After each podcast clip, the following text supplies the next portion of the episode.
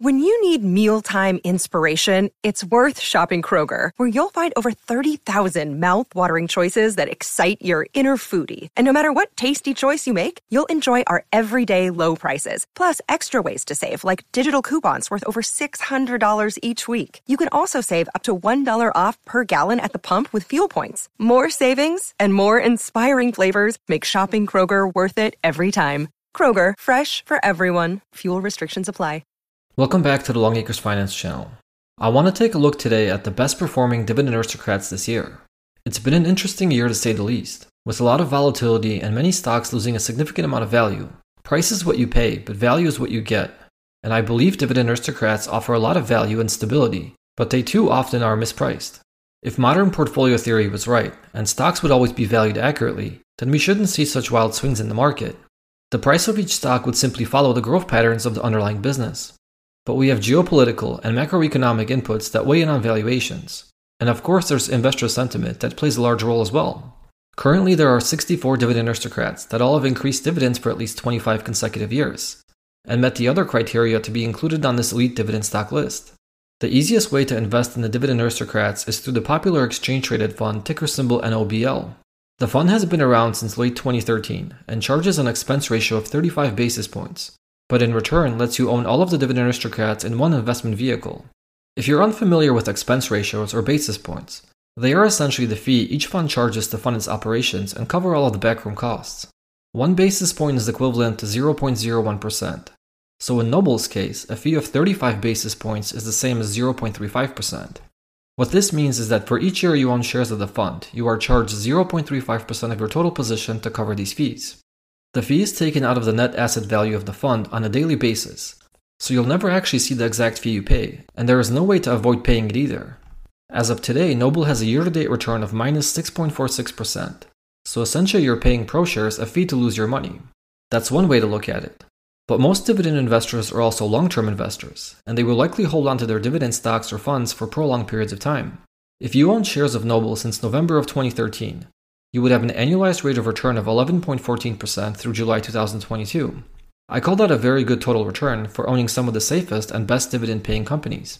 Of course, the S&P 500 also performed very well since late 2013, and many growth stocks could have rewarded you with higher total returns. But sometimes, maximizing your total return isn't the name of the game. While total returns are always important, dividend investors also need to focus on building a strong, reliable, and growing passive income stream. Investing in Noble is the easy route to gaining exposure to dividend aristocrats. The more complicated method is to select individual aristocrats that you believe can offer a better overall return, more dividend income, and faster dividend growth. I run a monthly series on my channel where I select the 10 best dividend aristocrats each month with the goal of outperforming Noble. The strategy usually offers a better starting dividend yield and solid dividend growth, but total return is my main measure of outperformance. I have three simple strategies that I have been tracking they are very easy to understand and duplicate. And I'll actually be releasing the next update with my selections for September in a few days, so keep an eye out for that episode. Going back to today's topic, the best performing dividend aristocrats this year. I have a Google spreadsheet that I share with my Patreon community where I track all of the current dividend aristocrats. And recently I added two additional tabs that show the monthly and annual returns for all of 2021 and year to date 2022. The annual return has some conditional formatting where it highlights all of the returns in a heat map from best to worst. The bright green highlights show me the best performing aristocrats this year. The orange highlights are the average performers, and the red highlights are the aristocrats that are struggling the most.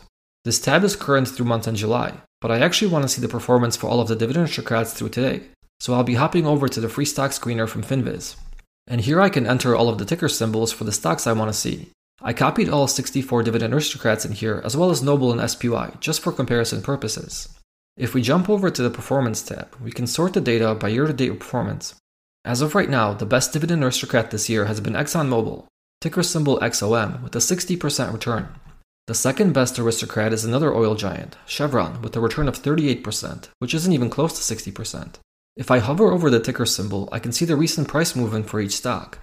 Looking at Exxon, I can tell the stock struggled a bit this year since June and bottomed out in July. Then it rallied but had a small pullback in early August. But even with this recent rally, the stock is still about 6.6% away from its 52 week high. Chevron's stock price follows a similar pattern for the most part. In a close third place, we have Cardinal Health with a strong 32% year to date return. Archer Daniel Midland also looks nice on the year with a 30% gain. Then the returns drop off a little, with Nucor rounding up to top 5 with a 20% gain. Albemarle is right on Nucor's heels, also with a 20% gain. Then we have another small drop, down to a 15% return from Consolidated Edison. Genuine Parts Company and General Dynamics are both up 12%. Grainger is up 11%, and Atmos Energy is just shy of an 11% return. So just 11 out of the 64 aristocrats have a year to date return above 10%. If we want to analyze this a little, we can see the two best performers are both energy stocks that have enjoyed a good spell following the increase in energy prices. Basic materials have also done well as they benefit from rising inflation. If we were to look back further in time, energy stocks struggled during the pandemic and shortly thereafter, as the rest of the market took off to record highs. So it could be a little reversion to the mean, as well as positive economic conditions that are driving the trend this year. If I jump over to page number 2, I can see that a total of 23 aristocrats have positive returns this year, and 31 aristocrats are performing better than Noble. This means that 33 aristocrats are doing worse this year. So let's take a look at the biggest losers. And the worst performing dividend aristocrat thus far in 2022 is Stanley Black & Decker with a 51% loss. Nearly 20% of this loss came during the past month, as the overall market had a small rebound. VF Corporation is the second worst loser, and is down a little more than 40%. It also struggled during the past month, losing another 8.5%. T. Rowe Price Group, one of my high conviction stocks, is down about 36 to 37% this year. The stock performed better during the past quarter, but has fallen nearly 6% this past week. Then we have a few more 30% plus losers Pentair, West Pharma, Sherwin Williams, and Target, and a whole bunch more aristocrats that are down more than 20% this year. In total, 18 aristocrats are still down more than 20% this year, and 29 aristocrats have double-digit losses. If you recall, SPY, the S&P 500 ETF, is included in this screener, and the fund is down 13.18% year to date. Overall, Noble is performing quite well if we compare it to the S&P 500. It's down a little less than half as much as SPY.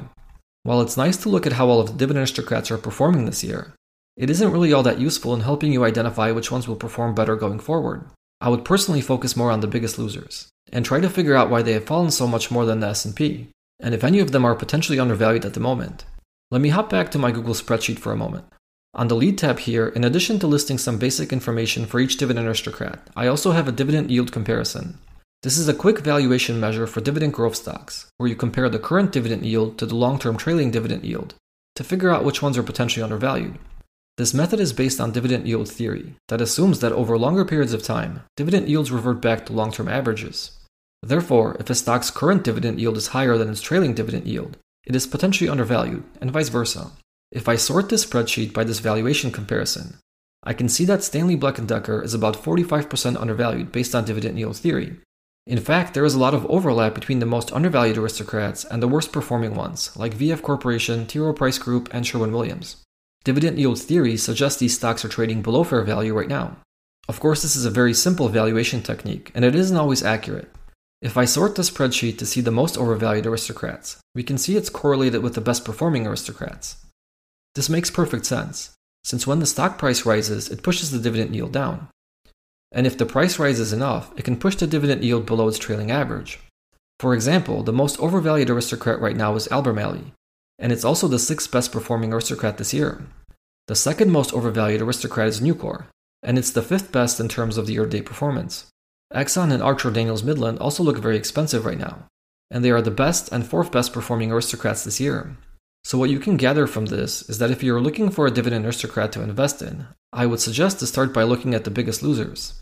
Now, it can take time for a stock to recover from a slump, and you should figure out what is causing the slump before making any investing decision.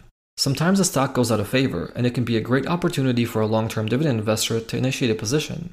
But sometimes the business is simply deteriorating and the slump in price is justified. This is called a value trap, and it's precisely the reason why you should always research all of your investments. I have two additional tabs on my spreadsheet one that shows the forecasted earnings growth rate for the next five years, and the final that is the forecasted rate of return made up of three metrics. This return forecast is the combination of the current dividend yield, a return to fair value over a five year period, and an annualized discounted earnings forecast. Again, this is just another measure I personally use to identify potentially good investments.